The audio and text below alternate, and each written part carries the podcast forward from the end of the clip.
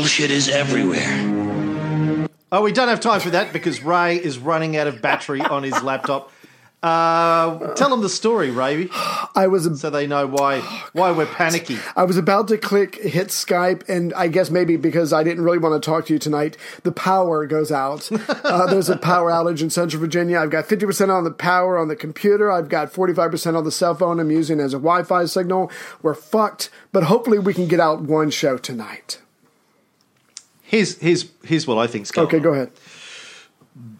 Five minutes before record time, Heather comes to you and says, "I'm horny. I want you to fuck my brains out." And you're like, "Well, I, I got to do these shows." Like, but you don't want to miss your one, Right. you know, once a month um, sex opportunity. Ooh.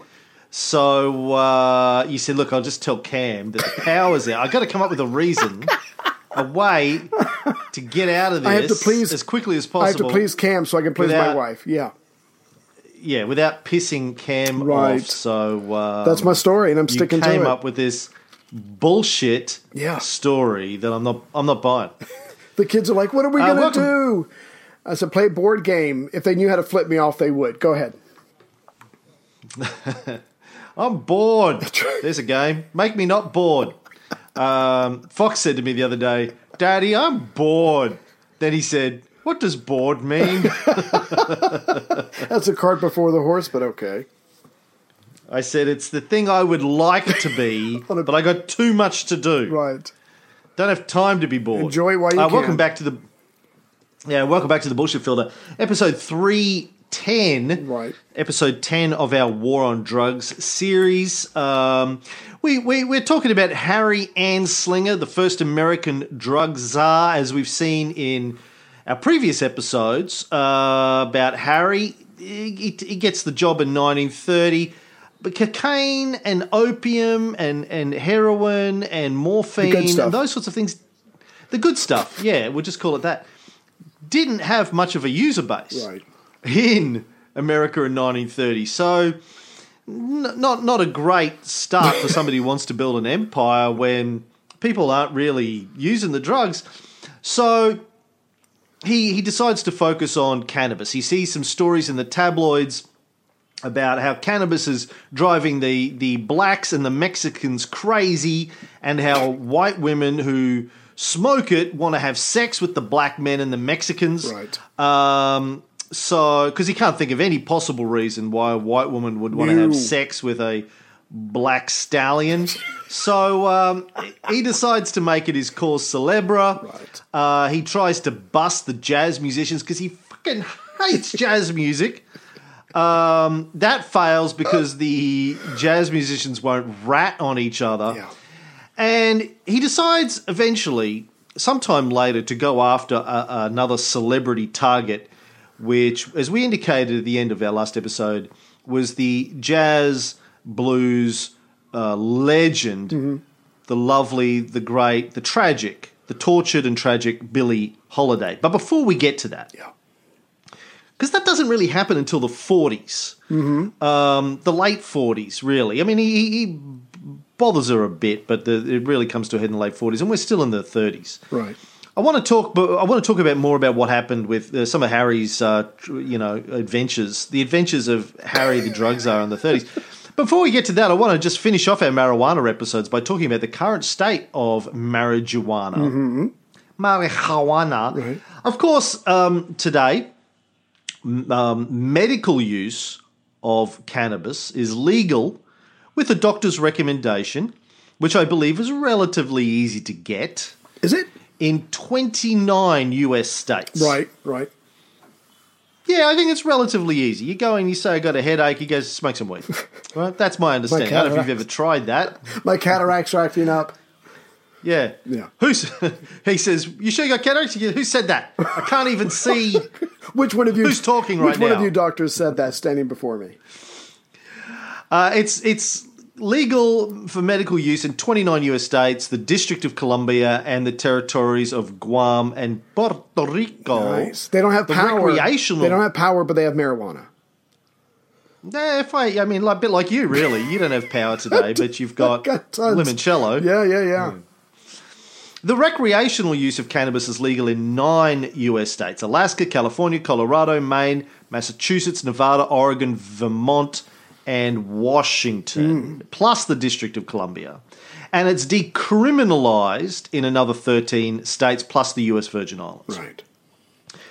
Commercial distribution of cannabis is allowed in all jurisdictions where it's been legalized, except Vermont and DC. Um, however, the DEA, which is a federal body, the Drug Enforcement Administration, still considers it a legal one, a Schedule One Schedule drug. one, right. So you've got the states are legalizing it, the federal government is saying, no, fuck, fuck that shit. It's uh, still a Schedule One drug. So it's a bit of a weird bipolar situation you've still got going on there. Yeah. Um, for reasons I don't fully understand. Do you understand why the states are making it legal, but the federal government's still not? I think I think they're just um, getting away from. I think I think a lot of people have over the years, even though they don't know who Harry Anslinger is, I think a lot of people are starting to rethink things. But I think it's just local pressure, common sense. People are doing studies, that kind of thing. And I think someone has finally realized, look, this stuff is not making me a murderous, um, going making me go on a murderous rampage. So again, I, I just think it's lo- local pressure more than anything else. But that's just a guess on my part. Well, no. Well, I, I think it's becoming legal in the in, in the, the, the states because it's a revenue opportunity. They want to be able to tax it. They need the money. America's broke. We all know that. Um, the you know the, Trump doesn't know where he's going to come up with the next trillion dollars to fight another imaginary war from. Man, they got to get money from somewhere. Yeah, it does come back to money. Yep. But the my question was really why isn't the federal government changing the status of it? Do you know? We'll get to that. Don't worry Yeah. about it. I, I shouldn't expect you to answer questions like that. We're not up to that stage yet. Uh, in Australia, uh, for those that are interested, as of today, uh, sort of April 2018, it's still illegal in most of Australia. Right. Decriminalised for personal use in the Northern Territory, South Australia, the ACT, and Victoria um, uh, still illegal in the UK and mostly illegal in Canada.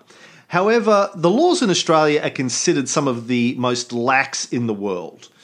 Uh, at a national level, there's really no overriding law that deals with cannabis. Right.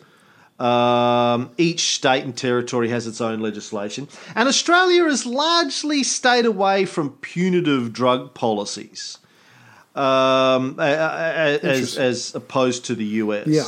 yeah. I- I- in in New South Yep. Wales, Go ahead. yeah, No, no, go. I'm yeah, sorry. Yeah, no, no. I just wanted Go. to add on one thing. We were, you were talking about the financial aspect, and, and I guess just because I'm still a naive, trusting person, I, I was able to look this up. Uh, the United States spends annually on on its war on drugs just over fifty billion dollars a year. So I mean, just again, and if they were to tax. If they were to legalize and tax drugs and they were to charge tax rates comparable to those of alcohol, they would bring in $46.7 billion a year. So we're spending $50 billion and we're not making $50 billion a year because of this war on drug and Harry the asshole Anslinger. Yeah, well, it goes back before Harry, as we'll see. But uh, yeah, he, he pushed it to a whole new level. 11. Um, so getting getting back to Australia, Mm-hmm. um, even in the states where it's still illegal, if you get caught with a, a small amount, personal use amount, you're unlikely to be convicted. Right. They might put you into a treatment program or recommend that you go and do this or that, but you're not going to go to jail Hmm. in this country. Now, medical marijuana here is now technically legal Right. the government, uh, the federal government, passed laws uh, a couple of years ago. I think it was 2016, uh, making it legal, but it, it, it's pretty restricted. You have to have uh, MS, epilepsy, cancer, or HIV. So cataracts won't uh, cut. AIDS to Right. right, right. You know, so. So So uh, it's still pretty restricted, um, but you know we, we've sort of ent- it's not like the US where you can say I've got a, a headache or cataracts, Right. my balls hurt. um, but there's a push here to decriminalise it entirely, unless right. you listen to uh, Jo Baxter, uh, the uh, executive officer of Drug Free Australia. She said in an interview earlier this year that she hopes the drug will remain illegal in Australia because she says it's actually quite a harmful drug.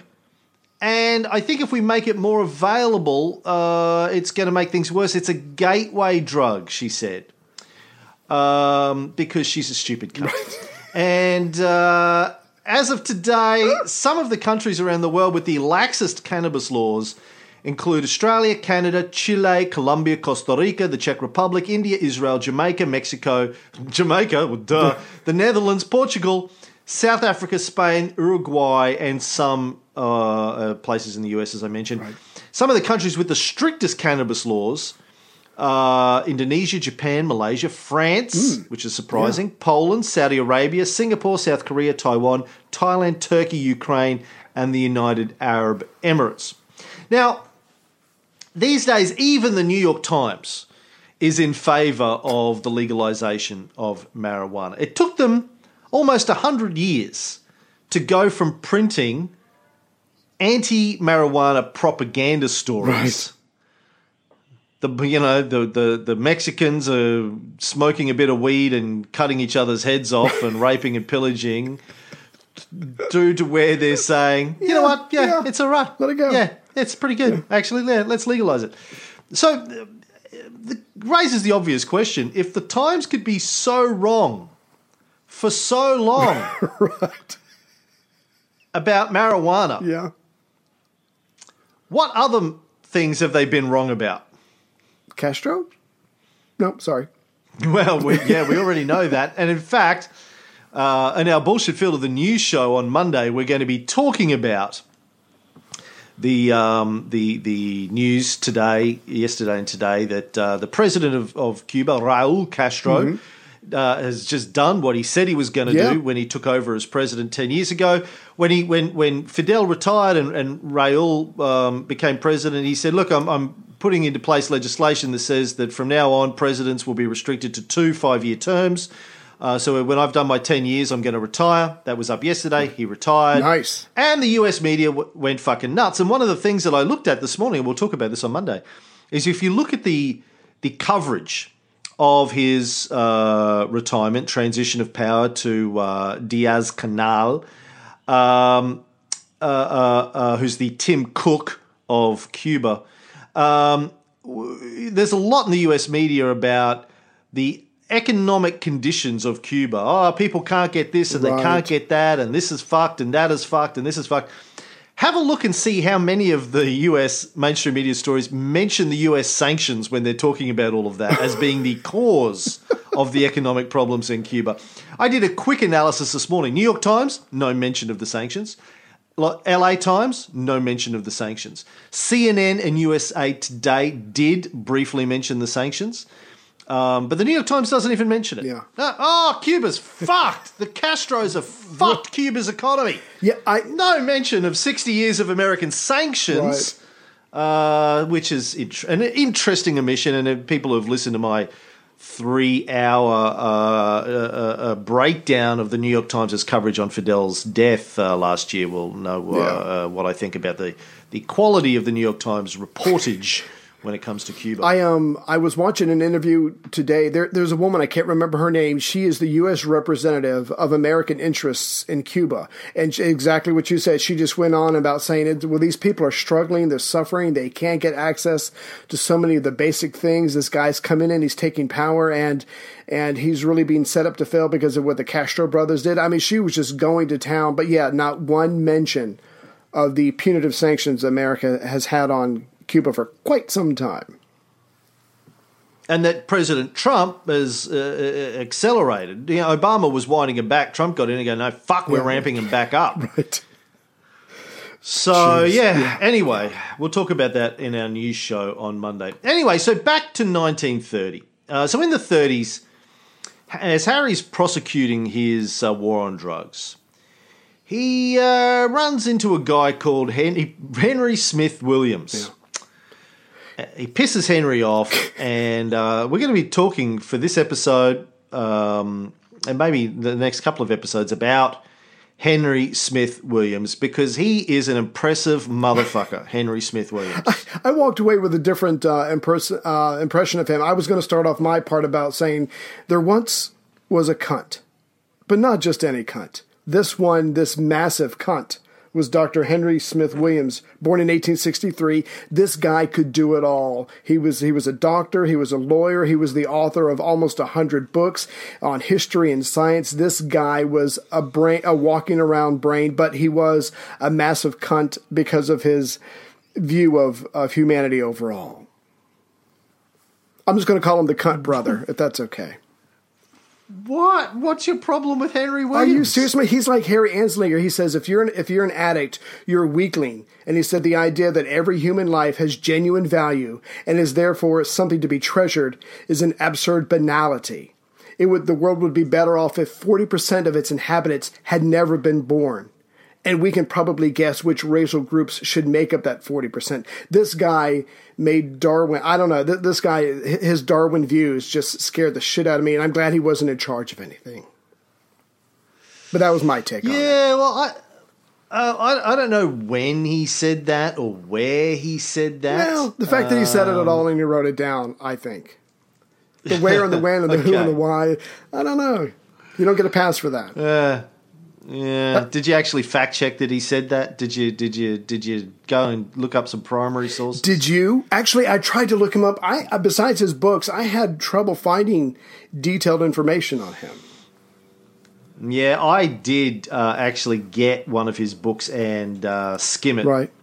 I read the first couple of chapters and then skimmed the rest of it. Good for you.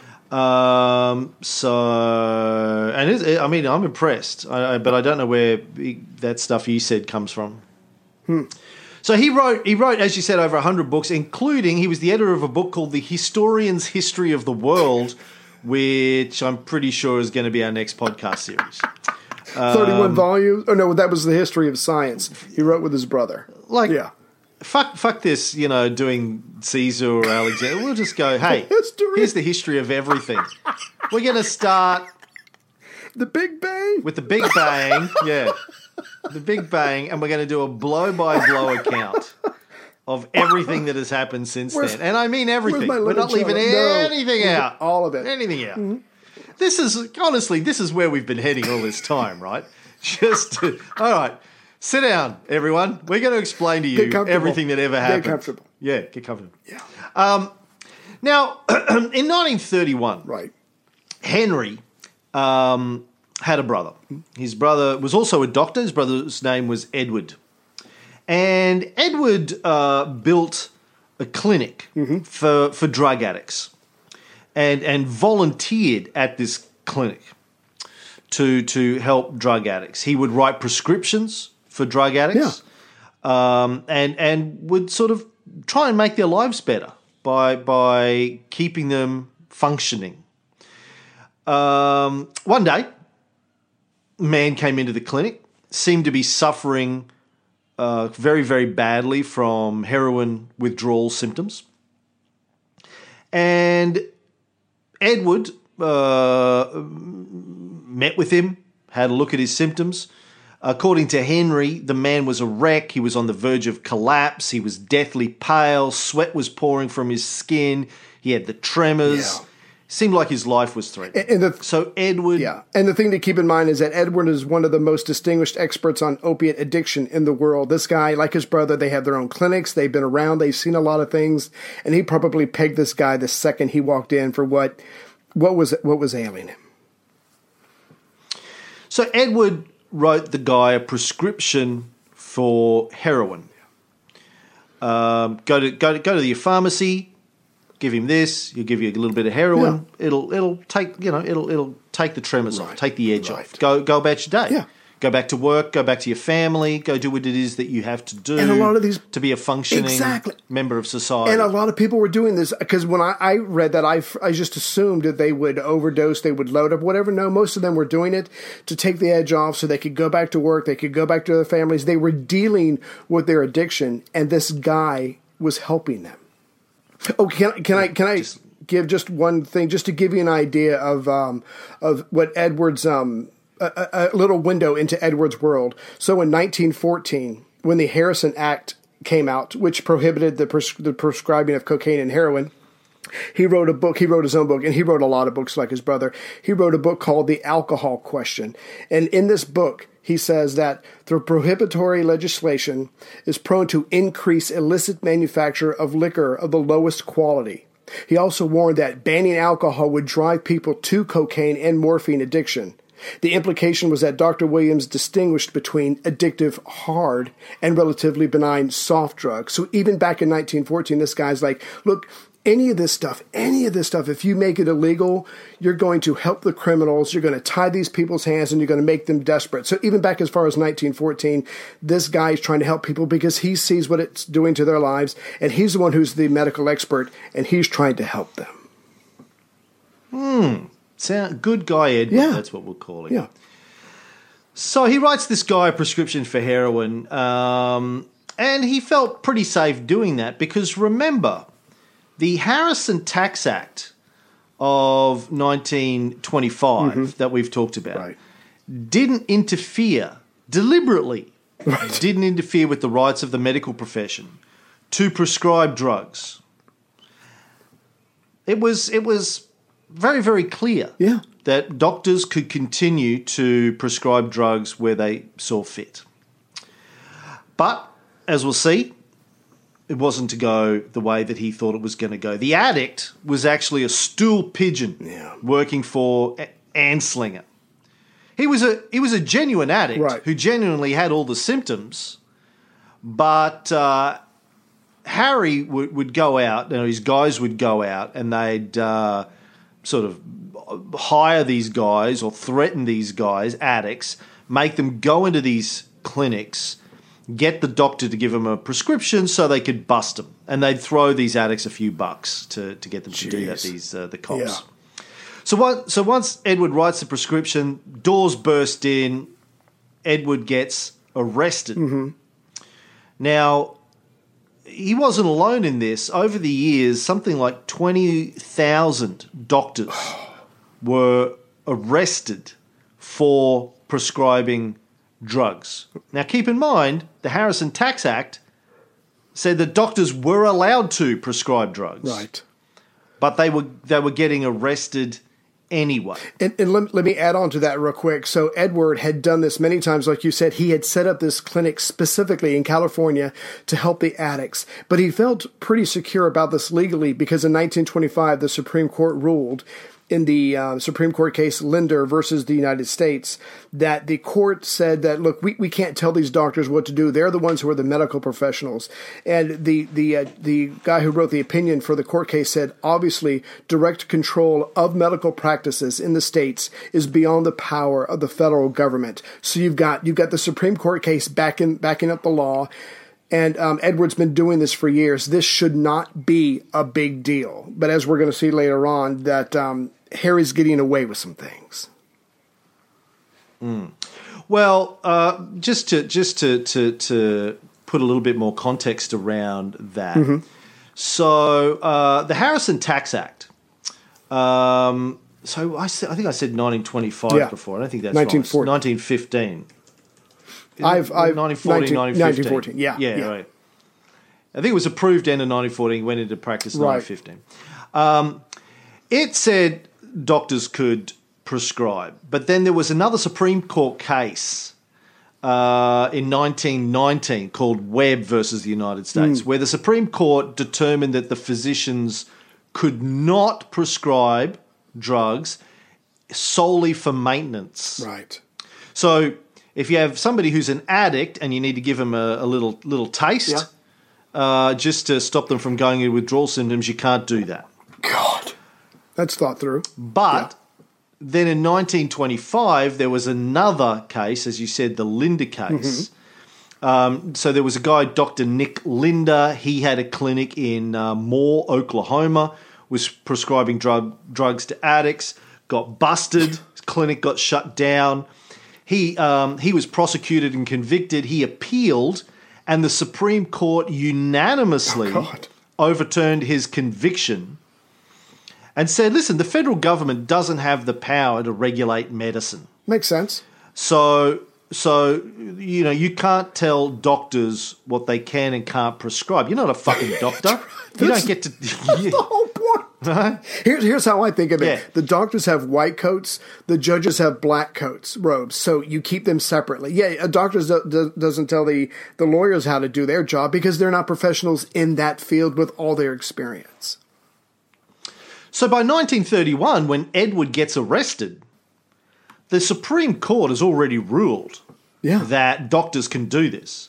Right. But that doesn't stop Harry and his team of uh, drug thugs, the drug thugs.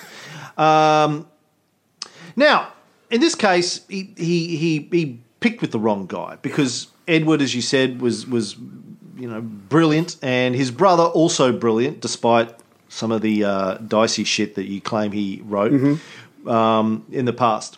Henry Smith Williams was one of the most respected medical authorities in the United States. He knew more about chemistry and biology than any other person in America. He had written a 31 volume history of science. Um, he'd written many entries in the Encyclopedia Britannica. Uh, all in his spare time, uh, on top of being a, a doctor and having 10,000 patients. And I went to newspapers.com right. one of my research tools and I searched for Henry Smith Williams. And honestly, I found a ton of newspaper articles from the, the 1910s, 20s, 30s, uh, quoting him, referencing him, Yeah. quoting him. So he was everywhere. He, he was, yeah, he was the man of the moment back then. So after his brother got arrested, Henry went on the fucking warpath and he started to do his research about the drug problem in in America, and and it culminated in a book that he published in 1938 called "Drug Addicts Are Human Beings: The Story of Our Billion Dollar Drug Racket." Oh my God. Now, I, I tracked down a copy of this book. It's been out of print since 1938, But you, yeah. but I found a copy of it Yeah. on archive.org, um, a, a PDF version. Um, so you can go, somebody found it an old copy in a library somewhere and scanned it and put it up on archive.org, and you can download it and read it. And I highly recommend it because it's a, it's a terrific book.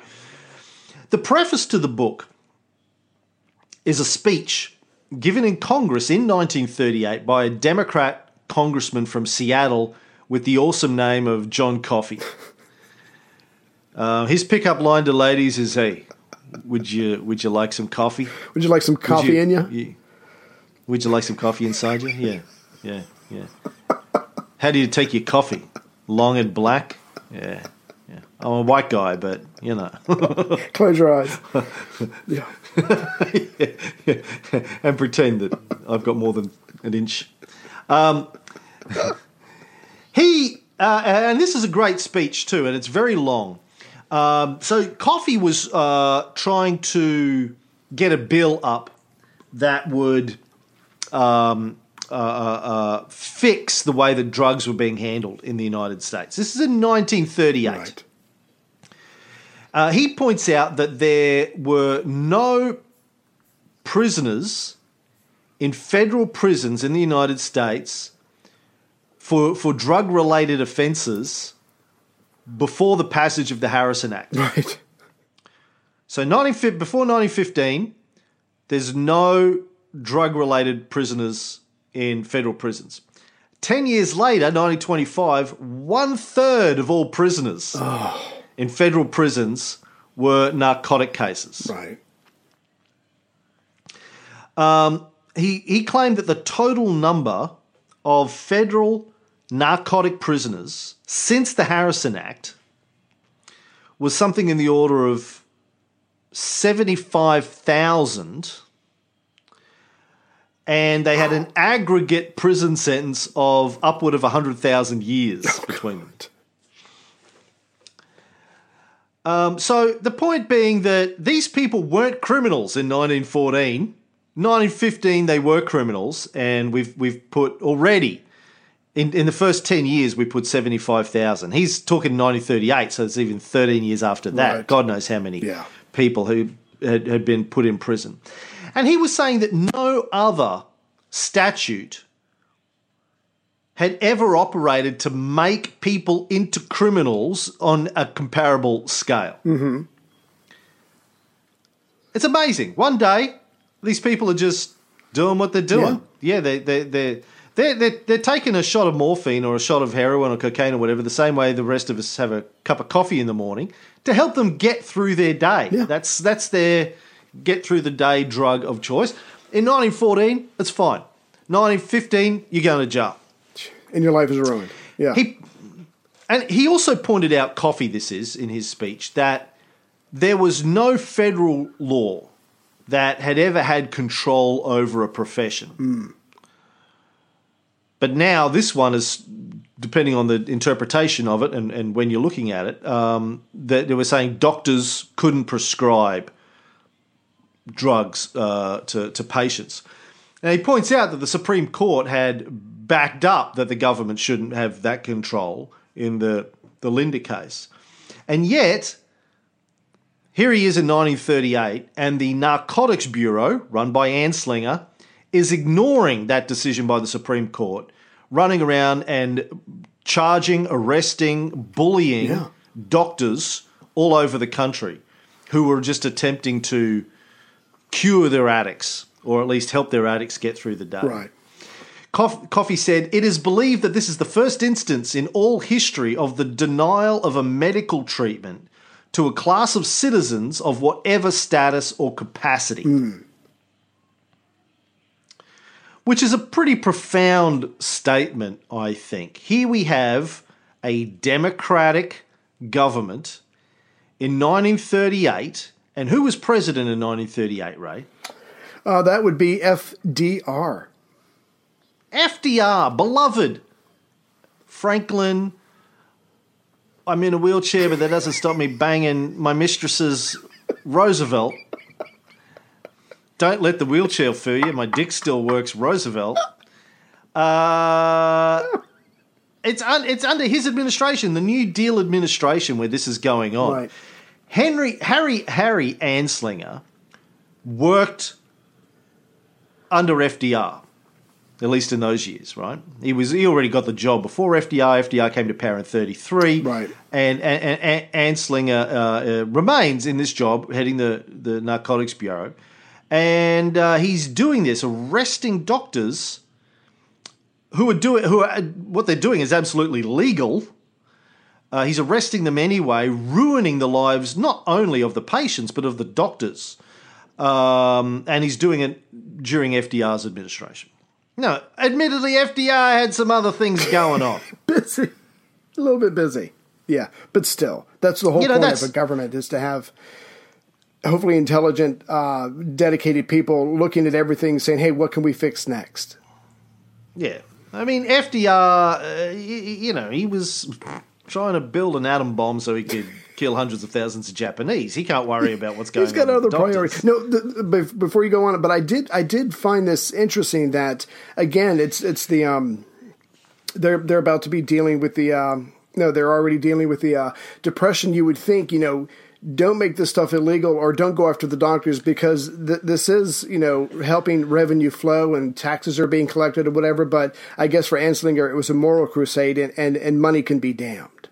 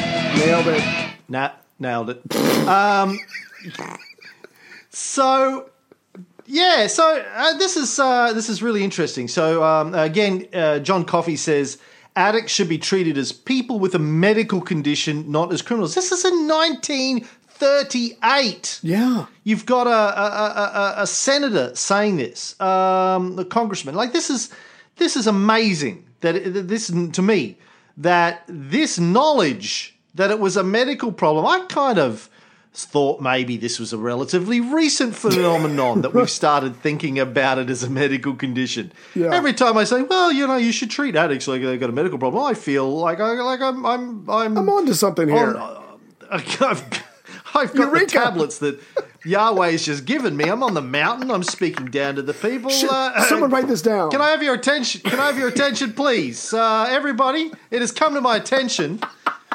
This this guy, and like congressmen, we know congressmen aren't that bright, Right. Particularly the guy, the guy who was the former head of the RNC's uh, fundraising committee, who uh, just had to resign because he paid uh, came out.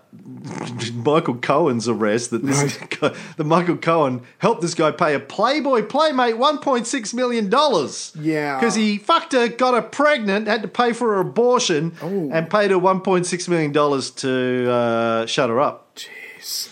Anywho, I'm not very wrong- bright. I'm in the wrong business. My point. Yeah, yeah, yeah, yeah. You wish you were a Playboy Playmate that could get knocked up by congressmen. Is that where you're going? For 1.6 million, I'd seriously consider it. You- You'd, you'd have an abortion. Okay. Um, now, uh, Coffee also says that in his speech that they, uh, if they, if they decriminalised Right. the drugs, they'd be able to free up the courts. They'd get rid of all of these cases going through the courts, free up the courts to focus on more important things. They would empty the jails. Right. They would free up the $3 billion a year that they were already spending in 1938 on enforcing drug laws. Right.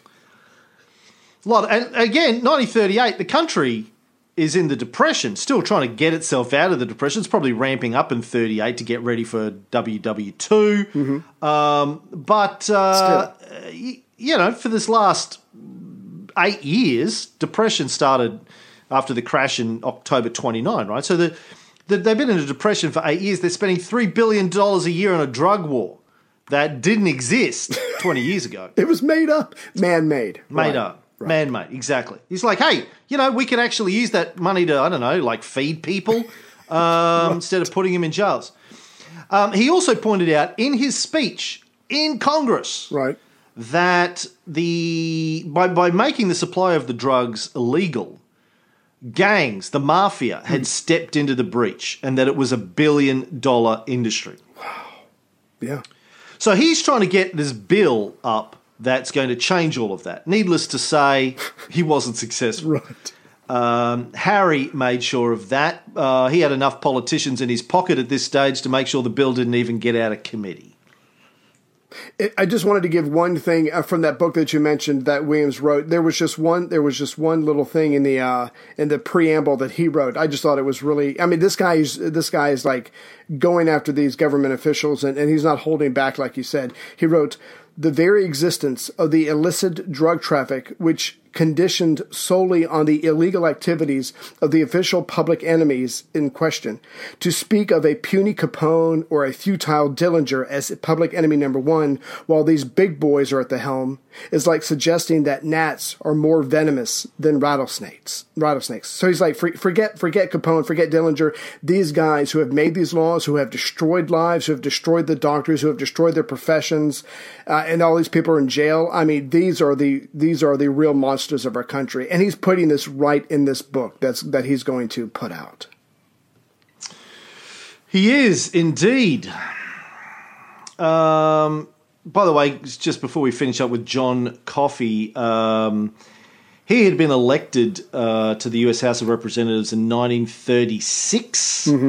Um, he survived in Congress for uh, 10 years, basically. Nice. And then he, he, he got kicked out, and uh, you know, uh, in, in sort of forty seven, um, beaten by a Republican, and and I, I I think it might have had something to do with his position on the war on drugs. I'm sure it didn't help. Meant that he, Yeah. he got uh, kicked out. Um, so, Henry writes this book. Um, in the introduction to the book, he calls the period of 1915 to 1938 the American Inquisition. Nice. And no one the expects. era of the no, go ahead. Sorry. the era of the persecution of sick people in the United States by government edict. Yeah. Nailed it. Now, you know, we, we've we've talked Ray about uh, on our Cold War show. We've talked about Uncle Joe, Stalin, Right. and um, all the people that he put in jails, um, uh, uh, uh, the purges and and the jails, because he arbitrarily, some would suggest, Right. decided that these people were a threat to uh, the, the the Soviet Union. Right. Work camps. They were a Yeah. threat, threat, threat to his plans to quickly upgrade the Soviet Union from backwards, the backwards agrarian uh, economy that the the Bolsheviks uh, took over. The way the czars had left it, I mean, they'd only gotten rid of serfdom uh, like ten years Right. or fifteen years before the, the revolution Right. um, hadn't really moved into the 20th century. Bolsheviks took it over. It was it was a clusterfuck economically, socially, backwards. And Stalin, um, first Lenin, then Stalin, were trying to do rapid upgrades of the entire country of a couple of hundred million people. Um, and anyone that was getting in the way of that, Stalin just said, "Well, sorry, fuck you. You're going to going to a work camp or you're going to a prison of some kind." and some were, and some were killed. Um, so here at the same time, that happened in the 30s. Here in the 30s in the United States, well, before that, from 1915 through to the 30s, mm-hmm. the United States is arbitrarily putting 75, probably by the 30s, but let's say 150, 200,000 people in jails. Mm-hmm. Just because some, some cunt has arbitrarily decided that it's okay to use these drugs to get you through the day, but it's not okay to use these other drugs. Exactly. And like you were saying earlier, I mean, these people would rock up to the local pharmacy, pay a couple of cents, get something, take the edge off, get on with their life. And now that is not possible, what are they supposed to do? It's not like the addiction has gone anywhere just because you write a law. Exactly, and and these people weren't criminals. At least this is the perspective that Henry gives in his book. He goes, "Look, I've been treating my brother's been treating these people for decades. The vast majority of them are, are, are, are good members of society because they don't need to be criminals because they can come." We give them a prescription for, for like a buck. They can go and get their prescription filled, and that gets them through a, a week or a couple of weeks or a month or whatever it is of their needs. They've got families, they've got children, they've got they've got jobs, they're productive members of society. Although we're in the middle of the depression, so maybe they don't have jobs, Right. but it's not their fault. And by the way, like fucking hell, we're in a depression. Like let the people get high. Yeah. What, what's your why, why are you being cunts Right. about this? they, they can't get a job, their families are starving. At least let them get high. You know? And, and the other part of that is the vast majority of people who drink alcohol are now not alcoholics. The vast majority of these people who, who use these um, various drugs are not addicts. Now, the ones that are, are obviously need some kind of help or their lives are about to get even worse. And so this guy, Dr. Edward Williams, uh, has set up this clinic. So he's dealing with the, with the, with the people who are truly, be, it's beyond their control. And, and he's, he's trying to help them. And that has been taken away from the, from the American people. Now, Henry blames one man in particular for all of this, and it's not Harry Anslinger. It's Harry Anslinger's predecessor, the head of the narcotics division of the Treasury before it became its own thing, Right. Colonel Levi G. Nutt, or L- Left Nut, as uh, his friends like to call him. Right. Now, I mentioned in the last episode that uh, Lefty was uh, fired uh, for padding his arrest record Oops. in 1930, which is when Harry took over the job. There's a little bit more to it than that, though. Right. So, uh, which I discovered this week. Now, Lefty was um, the chief of the narcotics division within the prohibition unit of the United States Department of Treasury from 1919 to 1930.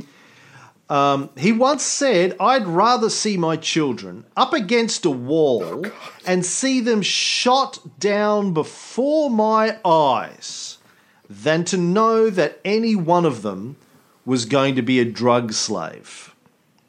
He's got fucked up priorities. And speaking of his children, Right. Nutt's son, Roland Nut, Right. or Right Nut, L Nut and R Nut. Really? That's really righty. And Lefty's son-in-law, L.P. Mattingly. It turns out they were attorneys. Guess who their client was? Who? Their client was uh, Arnold Rothstein, aka the Brain, the Jewish mobster, who, if if if anyone's seen The Godfather Part Two, Right.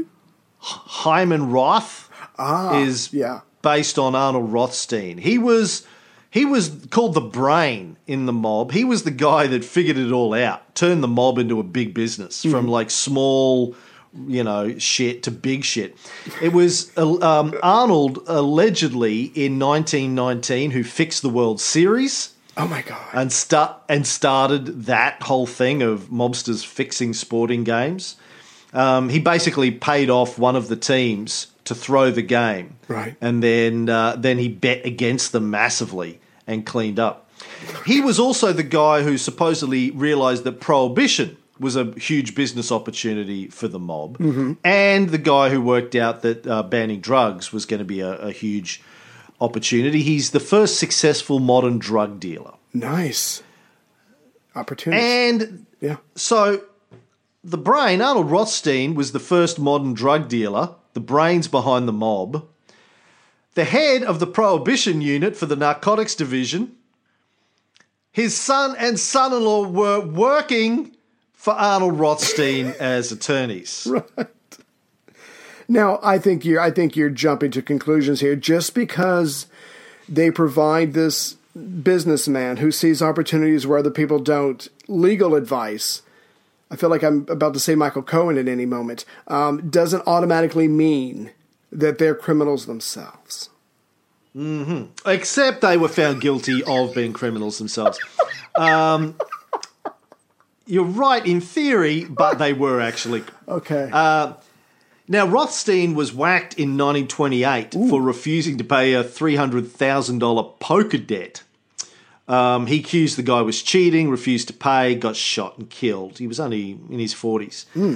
Um, unlike Hyman Roth, that got shot on the orders of Michael Corleone for trying to have Michael Corleone assassinated Yeah. uh, in his in his house um, with the assistance of his brother Fredo, who uh, didn't know that they were going to whack him, but he let them into the Corleone compound. Don't, don't it's, it's complicated. Don't but good stuff. Get into it. Yeah, yeah. yeah. Um, did you hear what happened in my home? Where my family live?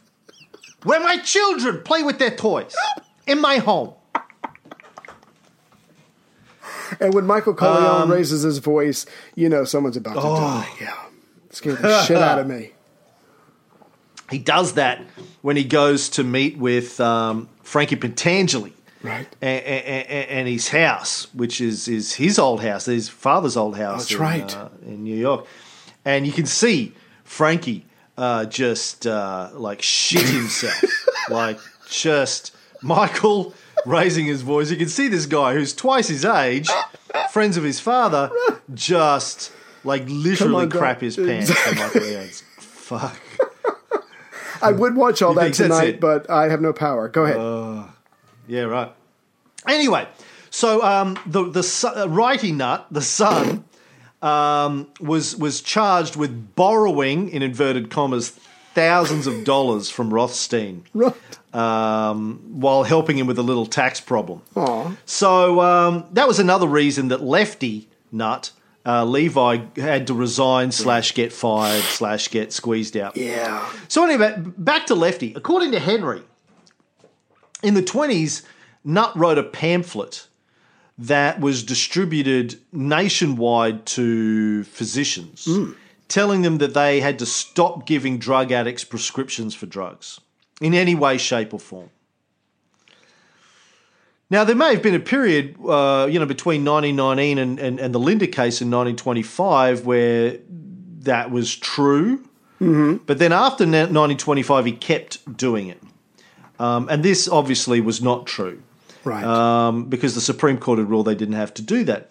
But um, you know, the, the the the doctors didn't a really know that, and b it's very expensive to fight a court case like this, particularly when you're fighting against the federal government that has uh, endless amount of money to to to go after you with. Right.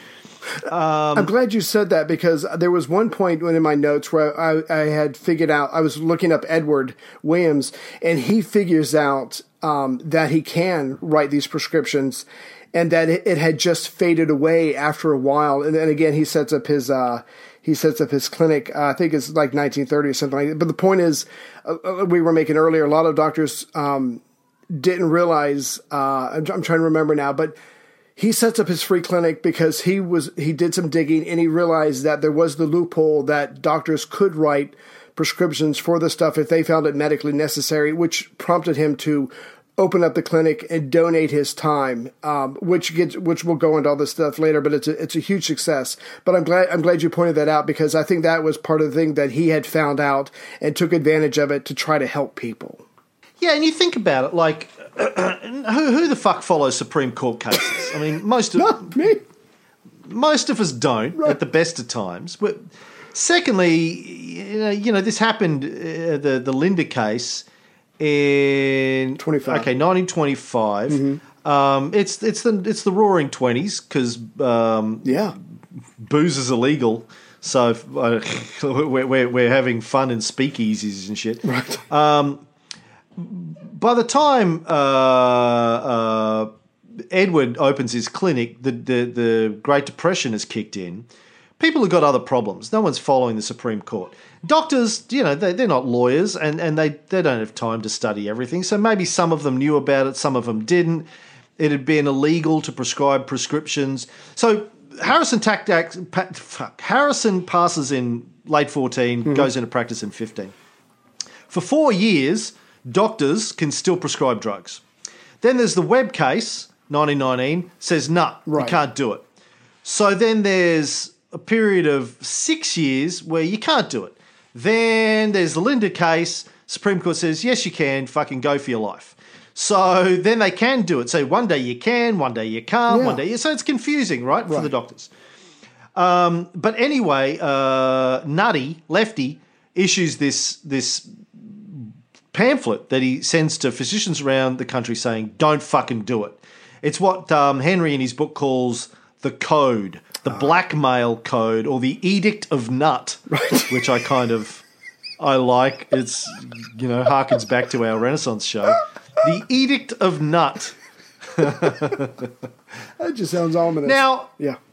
It was it was ominous, and in 1925, the Los Angeles County Medical Association wrote a brochure which they distributed to their doctors that stated. Uh, it is here stated definitely and after consideration that any physician who attempts to devote his time to the treatment of narcotic addiction disease at the present time, no matter how conservative he may be, or conscientious, or careful, or no matter how humanitarian his purpose, will invariably come into conflict with the laws. Now, these aren't actual laws because the Supreme Court has ruled that there are no fucking laws, but They keep this it vague. is yeah. this is the edict of nut. Well, no, the Supreme Court wasn't vague. No, no, the not Supreme that. I'm, Court ta- was I'm- I'm talking about the pamphlet.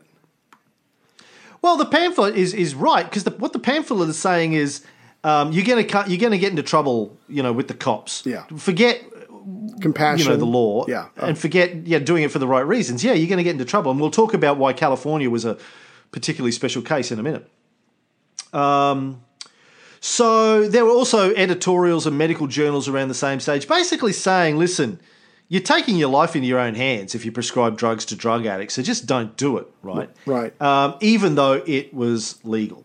So then we have the the Linder case, as I said, that happened in that year, um, and but it didn't stop didn't stop Nutty Right. uh, or his successors. So um, between 1914 and 1938, some 20 to 25,000 doctors were arrested for supplying drugs. 40 clinics were closed by the cops. Now, when these doctors were arrested, most of them were just charged massive fines. Some faced five years in prison for each and every prescription written. Oh my god. Oh my god. Their lives are over. Now, now, keep in mind that legally, at least after the Linder case in 25 and before 1919, these doctors were in the right. Yeah. But as I said before, so imagine you're in a clinic, you've got a bunch of patients, they're waiting around. Cops kick in the door, arrest the doctor or doctors in the clinic, shutter the place, kick everybody out, put their, you know, police tape around it, Right. put big stickers on the doors saying closed by the federal government, fuck off. Um, so the doctors have to get a lawyer. The, the that's expensive. The clinic's been shut down, so so patients stop coming to the clinic. Um, it's going to take the doctors months, maybe years, to fight this in court Yeah, because there's so many To- of them. to- yeah. to get the clinic reopened, to, to, to get out of their own charges. That's going to cost them a fortune. Meanwhile, where do all of these uh, patients go to get their drugs? God. And and that's if the doctors are found not guilty. So again, that that's not a given. Yeah. So meanwhile, all of these addicts uh, turn to the mob to to uh, uh, fill the gap to, to get their drugs. Now, what happens when the mob takes control of the medicine supply? Well, the first thing is the price goes way, way up. Right. Um, according to Henry, in the pharmacies, morphine had cost two or three cents a grain. Right. The mob charged a dollar. Oh my God. That's Halliburton prices. Speaking of organised crime, yeah.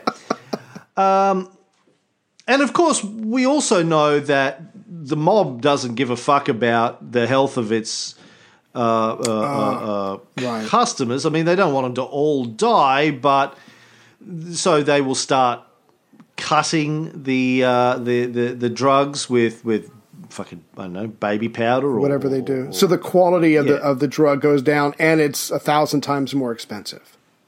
Right. They could have afforded it when it was two or three cents. Now it's gone up by 50 times. So what do they do? They have to turn to crime. They're forced to become criminals Yeah. To to get their medicine, basically. It's not like they And can get a second or third job created. because there's no jobs Yeah. to have. Yeah, absolutely. Because there's a fucking depression. So, Right. so it's completely fucked. It's all fucked. And basically, two crime waves have been created by Lefty Nut and Harry the Gunslinger Anslinger.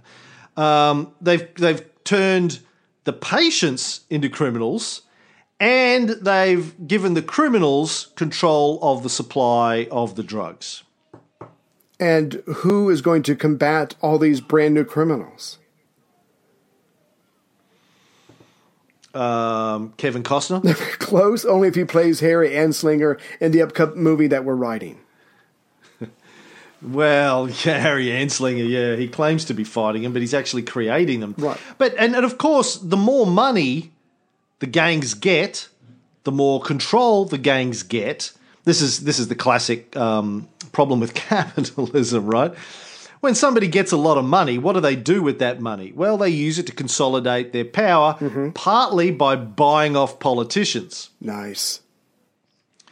So you buy off politicians to make sure that the legislation that gets enacted supports your income stream. Uh, and that's, you know, the mob's been doing that. The gangs have been doing that. Anyone who's watched The Wire Yeah. knows that that's still going on today in America.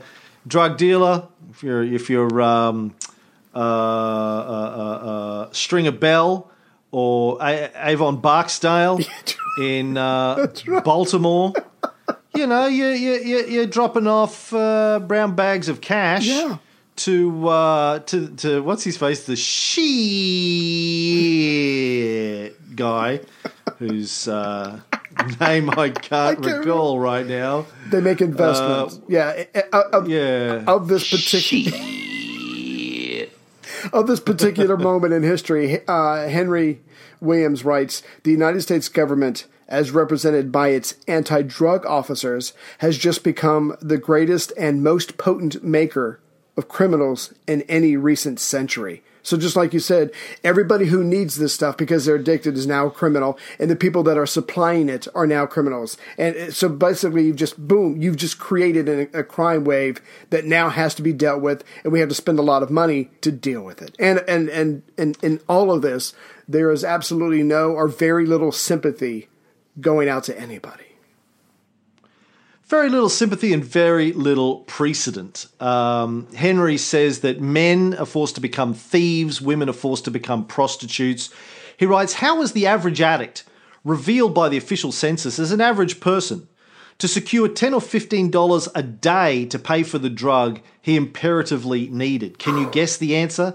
The addict could not get such a sum by ordinary means, then he must get it by dubious means. He must beg, borrow, forge, steal. The American Inquisition, thus inaugurated, will stand out for all time among the great epochs of persecution. Speaking as an historian, I venture to predict that even within the present century, it will be regarded as an event of far greater significance for America and entitled to a larger place in historical annals than the event that we now speak of as the World War. Well, I don't know uh, how true that is, but I think one day we will look back on the war on drugs as a massive disaster and calamity. Right. All right, well, let's wrap up that episode there while Ray still has some power. Um, Yay. Let me just quickly read a review. This is from Jerry Kike, K L K K E, maybe Kilkie, Jerry Kilkie 82 from Ireland, to be sure, to be sure. Kiss the bloody stone. Fuck all the British. No, that's getting a bit Scottish there. To be sure, to be sure. It is BS, but it's got an Aussie plus. this is a terrible accent. No, I gotta get, I gotta get my leprechaun on. Hold on. I'm a Riley. I'm Irish. All Irish. It is BS, but it's got an Aussie plus Virginia cousin love and filter attached. Great research and content by the two boys, and it's great to get an insight into how Cam's mind works, kind of. Ray, he's just giggling. Top class as always from the Vegas loving twosome. Thanks, Jerry. Send us a You're not wrong. send us an email, Jerry, with your address. We'll send you a thank you. Ah, by the way, the D-back cups. People are loving the D-back coffee mugs. Nice. Um, and of there's a life. fucking there's a move there's a movement happening, man. Mm-hmm. Um, Chris Gulch, a local Brisbane boy, was uh, chatting with me last night. Said that he's starting to make D-back a thing in his office. it's becoming the catchphrase. Well, you know, D-back. Oh, right, D-back. Yep, yep, D-back. Um, it's becoming a thing. I'm thinking about setting up a training course. I'm going to go out to corporations. Ooh. I'm thinking about creating a school of philosophy based around D-back. I'm just going to go out and preach D-back. That could be my new thing, Ray. Or the, you could- the school of D-back. You could team up with Trump University and really go at it. Well, he's the back side. I'm the D-back Good side. point. Yeah. Good point. I stand corrected. Oh, let me thank the following new bullshit fighters, supporters of the show. John Haggerty, these are bronze subscribers. So, you know, let's not thank them too much because they're, they're taking the $1 a month option here. The lowest possible amount of money that they can possibly part with. They go, you know, like Cam and Ray, they, you know, they do 20, 30, 40 hours of research for this show every month. What's the least amount of money A dollar? I can I can part with to get the bet. Like,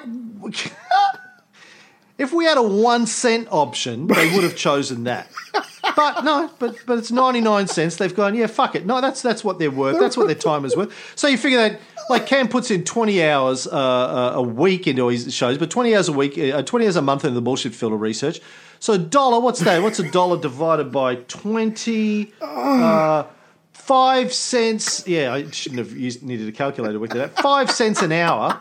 They've gone. You know what? That's what. Not to mention the recording. Go, that's what I reckon Cam's time is worth. Five cents.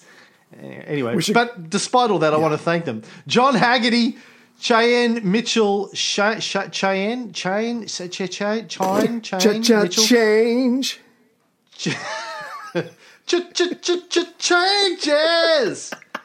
Jessica, uh, spelled J E S I K A. Sure.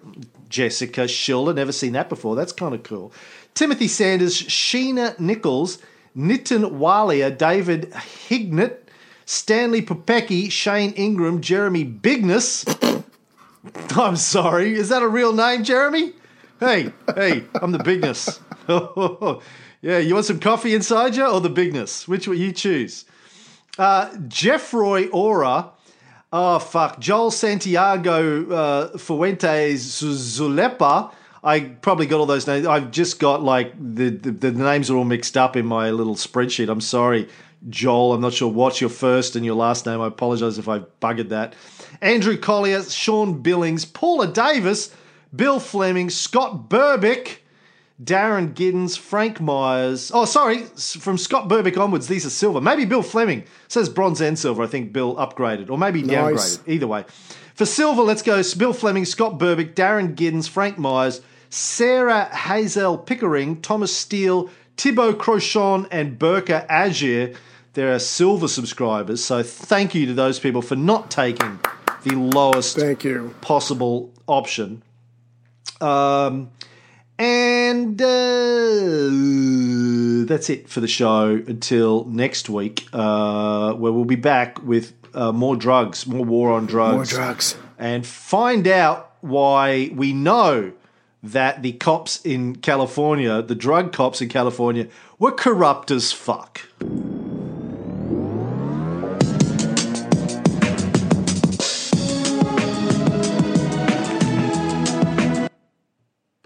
This is bullshit.